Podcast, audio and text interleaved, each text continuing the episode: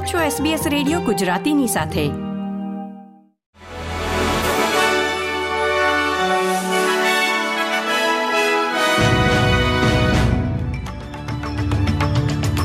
નમસ્કાર. ઓગણત્રીસમી નવેમ્બર બે હજાર ત્રેવીસના મુખ્ય સમાચાર આપ સાંભળી રહ્યા છો વત્સલ પટેલ પાસેથી એસબીએસ ગુજરાતી પર.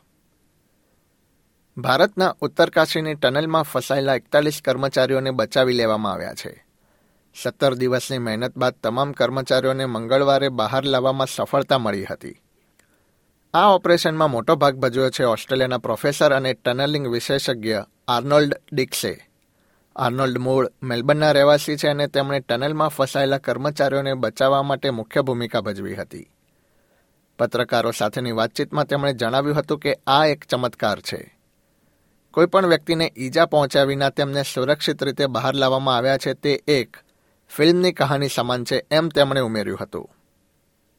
ન્યૂ સાઉથ વેલ્સના કુમા શહેરના એજ કેર હોમમાં ક્લેર નોવલેન્ડ પર ટીઝરિંગના આરોપમાં એક પોલીસ કર્મચારી પર લાગુ કરવામાં આવેલા ગુના વધારવામાં આવ્યા છે. ન્યૂ સાઉથ વેલ્સ પોલીસના જણાવ્યા પ્રમાણે ડાયરેક્ટર ઓફ પબ્લિક પ્રોસિક્યુશનની સલાહ બાદ તેત્રીસ વર્ષીય સિનિયર કોન્સ્ટેબલ સામે હત્યાનો વધારાનો આરોપ મૂકવામાં આવ્યો છે. અને તે અધિકારી પગાર સાથે ફરજ પરથી સસ્પેન્ડ રહેશે અને છઠ્ઠી ડિસેમ્બરે કોર્ટમાં હાજર થશે. ઓસ્ટ્રેલિયા મુક્ત કરવામાં આવેલા શરણાર્થીએ ટ્રેકિંગ ડિવાઇસ પહેરવાનો ઇનકાર કર્યા બાદ વધુ કડક પગલાં લેવા અંગે વિચારણા કરી રહ્યું છે. ગૃહમંત્રી ક્લેર ઓ નેલે જણાવ્યું હતું કે એલ્બનીઝી સરકાર ગુનાના દોષિત કેદીઓને ફરીથી અટકાયતમાં લેવાની મંજૂરી આપવા માટે કાયદા પર કામ કરી રહી છે. ઉલ્લેખનીય છે કે હાઈકોર્ટે અનિશ્ચિત અટકાયત ગેરકાયદેસર હોવાનો ચુકાદો આપ્યા બાદ કેટલાકને મુક્ત કરવાની ફરજ પડી હતી.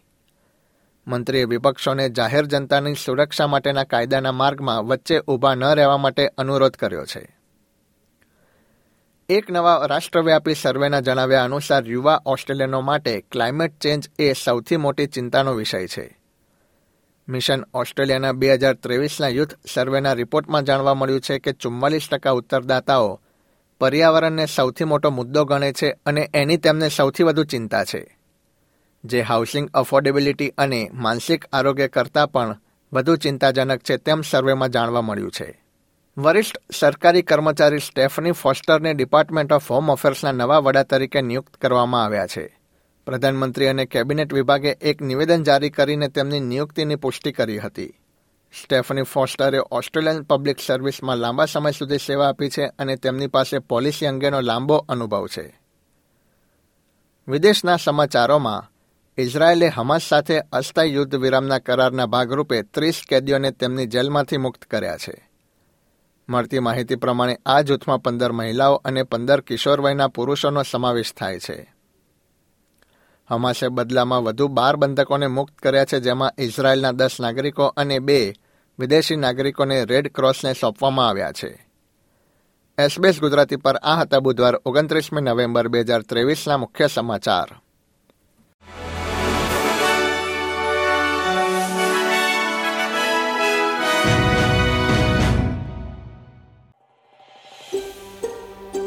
પ્રકારની વધુ માહિતી મેળવવા માંગો છો?